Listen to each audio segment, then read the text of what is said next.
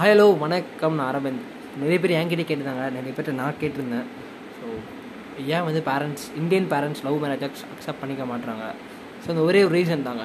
Indian culture வந்து அந்த எப்படி சொல்ல அந்த காலத்துலேருந்து இப்போ வரைக்கும் நிறைய பேர்கிட்ட அந்த கல்ச்சர் அந்த கேஸ்ட்டுன்ற ஒரு கேஸ்ட் ரிலீஜன் அதை அதை ஊட்டியே வளர்த்துட்டாங்க அப்படின்றதுனால மேபி நிறைய பேர் மாறிட்டாங்க இல்லைன்னு சொல்ல. நிறைய பேர் வந்து அவங்க பசங்களுக்காக மாறிட்டாங்க. ஸோ அதுக்காக நான் வந்து ஏன் அப்படி மாறல? மற்றவங்களாம் ஏன் மாறலன்னு கேட்க முடியாது. ஒருத்தவங்க மாறிட்டாங்கன்னா ஓகே எடுத்துக்கோங்க. ஒருத்தவங்க மாறலாம் மாற ட்ரை மா முயற்சி மாற்ற முயற்சி பண்ணுங்கள் அவ்வளோதான் அவங்க மாறிடுறாங்கன்ற ஒரு நம்பிக்கையில் இருப்போமே அவ்வளோதான் ஸோ மேஜர் வந்து ஒன்றே நாலே நாலு தாங்க. என்னென்னா வந்து கேஸ்ட் சொசைட்டி ரிலேட்டிவ்ஸ் ரிலீஜன் இது நாலு தாங்க. இவங்க இவங்களை வந்து அப்புறம் ஃபேமிலி பேக்ரவுண்ட்ஸ் ஸோ இந்த இந்த அஞ்சு தாங்க.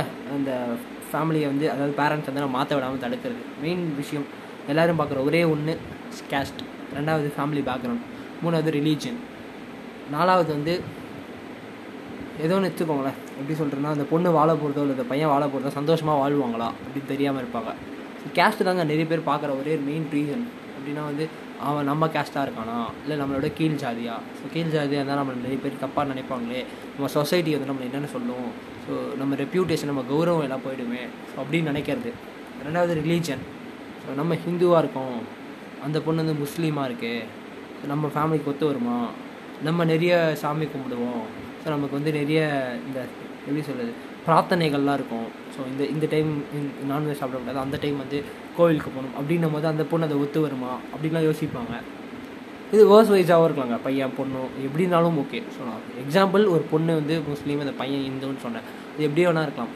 தேர்ட் வந்து சொசைட்டி இதுதான் இவ இந்த உலகத்திலே ஐ மீன் இந்த இந்தியாவிலே எல்லாருமே இந்த இந்தியான்ஸ் இந்தியா தமிழ்நாடு எங்கேனாலுமே எல்லாருமே ஃபேஸ் பண்ணுற ஒரு மேஜர் ப்ராப்ளம் ஒன்றே ஒன்று சொசைட்டி நம்ம ஏதாச்சும் ஒன்று பண்ணிவிட்டு அவங்களுக்கு அது பிடிக்கல அப்படின்னா கண்டிப்பாக நம்மளை பற்றி தப்பாக பேசுவாங்க.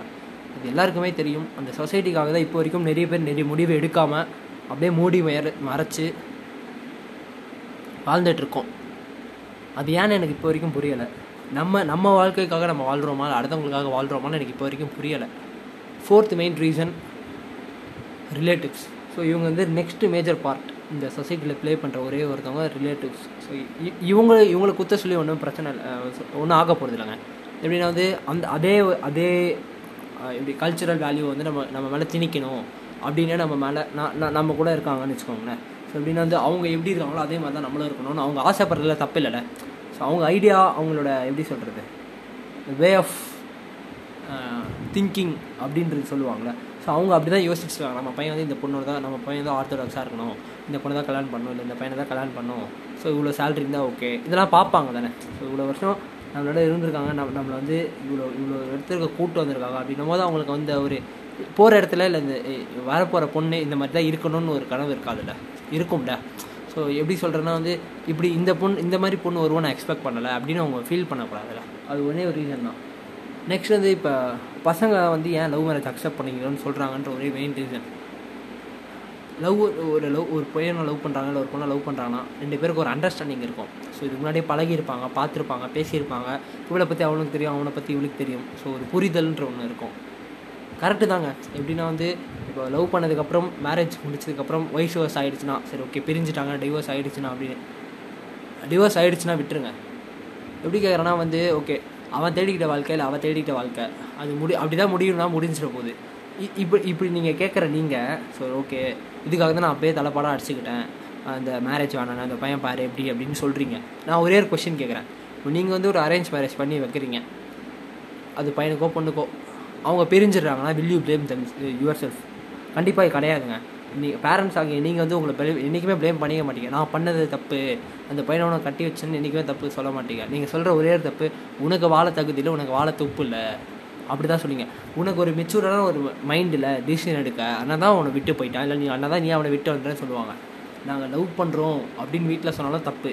உனக்கு ஓ நீயே ஓனாக டிசிஷன் எடுக்க ஆரம்பிச்சிட்டான்னு சொல்லுவீங்க அப்படி ஒரு பொண்ணு இல்லை ஒரு பையன் எங்களை விட்டு போயிட்டா இல்லை எங்களுக்கு பிடிக்கல அப்படின்னா உனக்கு ஒரு டிசிஷன் எடுக்க தெரில நீ எப்படி ஃபேமிலி ரன் பண்ணுவேன்னு கேட்பீங்க ஸோ நாங்கள் எப்படி தாங்க அட்ஜஸ்ட் பண்ணிட்டு வாழ்டுமா இல்லை எகிரி போய் ஏறி போய் வாழணுமா? எப்படின்னே எங்களுக்கு புரியலை.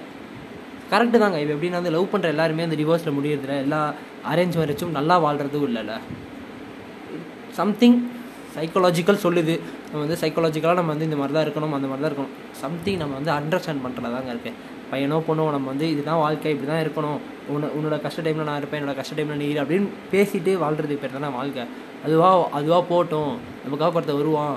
அவன் நம்ம வந்து கடல் தாண்டி நம்ம போய் அவனை தாக்கு தாங்கி பிடிக்கணும் அப்படின்றதுலாம் சும்மா அது லூசுத்தனமாக தாங்க இருக்குது எப்படின்னா வந்து கேஸ்ட்டுன்னு பார்க்குற நீங்கள் ஏன் மற்றதெல்லாம் பார்க்க மாட்டீங்க? ஃப்ரெண்ட்ஷிப்பில் கேஸ்ட்டு பார்க்க மாட்டீங்க. எப்படின்னா வந்து போகிற இடத்துல கேஸ்ட்டு பார்க்க மாட்டீங்க. அதாவது போகிற இப்போ எங்கேயாச்சும் பஸ்ஸில் போகிறீங்க இல்லை ட்ரெயினில் போகிறீங்க இல்லை ஏதாச்சும் உங்கள் ஆஃபீஸு ஒர்க்கு அங்கெல்லாம் கேஸ்ட்டு பார்க்க மாட்டீங்க. உங்களுக்கு கேஸ்ட்டுன்றது வந்து மேரேஜில் மட்டும்தான் தெரியுமா?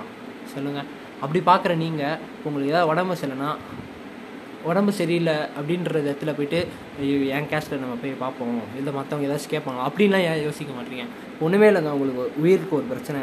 உங்களுக்கு வந்து இப்போ கண் இப்போ நீங்கள் கண்டிப்பாக ஹாஸ்பிட்டல் போய் ஆகணும் அப்படின்ற போது நீங்கள் ஏன் உங்கள் கேஸ்ட்டில் இருக்கிற ஹாஸ்பிட்டல் போக மாட்டீங்க? நான் வந்து கான்ட்ரவர்ஷியலாக பேசுகிறேன் அப்படின்னு நினைக்க வேணாம். ஸோ ஏங்க நடக்குது சுற்றி இவ்வளோ இப்பயுமே நீங்கள் வந்து ஏன் அதே மாதிரி இருக்கீங்க? இதுவும் ஏன் அதே கல்ச்சுரல் வேல்யூஸ் கல்ச்சுரல் வேல்யூஸ் இருக்கிறது தப்புன்னு சொல்லுங்க. இருக்கலாம். ஒரு ஒரு அப் டு லிமிட்டு தான்.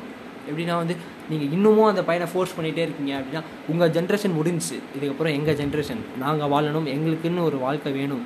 அப்படின்னு நாங்கள் ஏன் எடுத்துக்கக்கூடாது நாங்கள் இப்போ எடுக்கிற டுவெண்ட்டி ஃபைவ்ல அவனுக்குன்னு பிடிச்ச வேலை அவன் தே தேடிக்கிறான். அப்போ அவனுக்குன்னு ஒரு முடிவு எடுக்கிறான். அவனுக்குன்னு ஒரு ஃபேமிலி வேணும்னு அவன் முடிவு எடுக்கிறான்.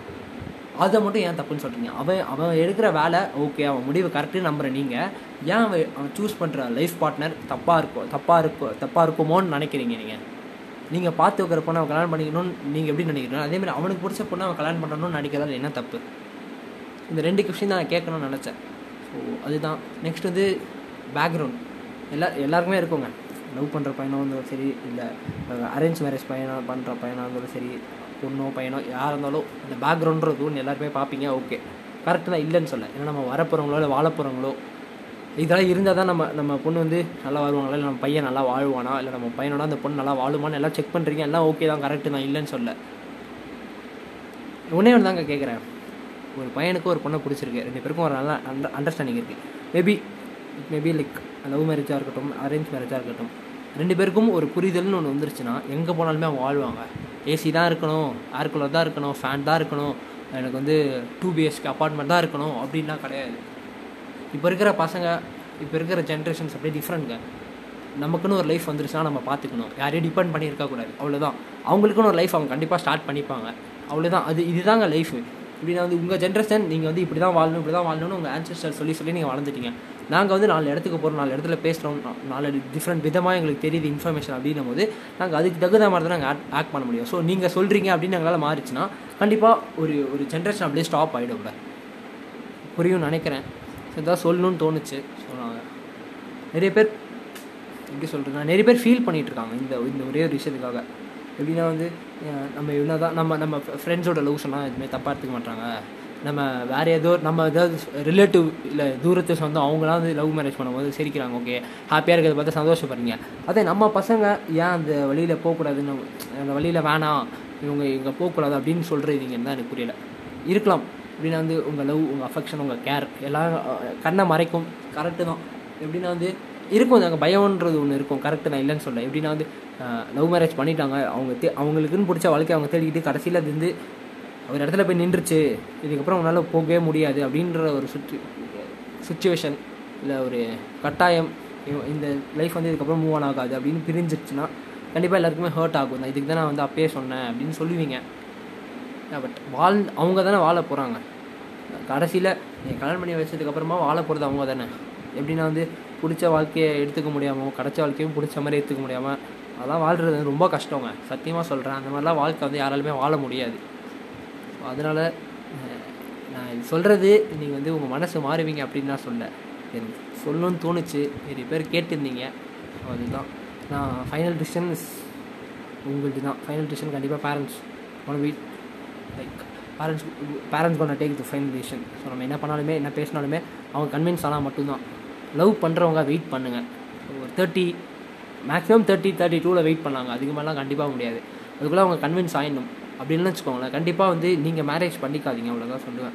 அதுக்குன்னு வந்து ஒரு பொண்ணை ஏமாத்துறோமே கல்யாணம் பண்ணிக்கிறோம்னு சொல்லிட்டு வேணாம்னு சொல்கிறோம்னா அப்படிலாம் தெரிலங்க எனக்கு என்ன என்ன டிசிஷன் சொல்லணும் என்ன பதில் சொல்லணும்னு எனக்கு தெரியல பட் யா இன்னும் நிறைய பேர் இருக்காங்க. இந்த காஸ்ட் இந்த வெறிலாம் இருக்காங்க.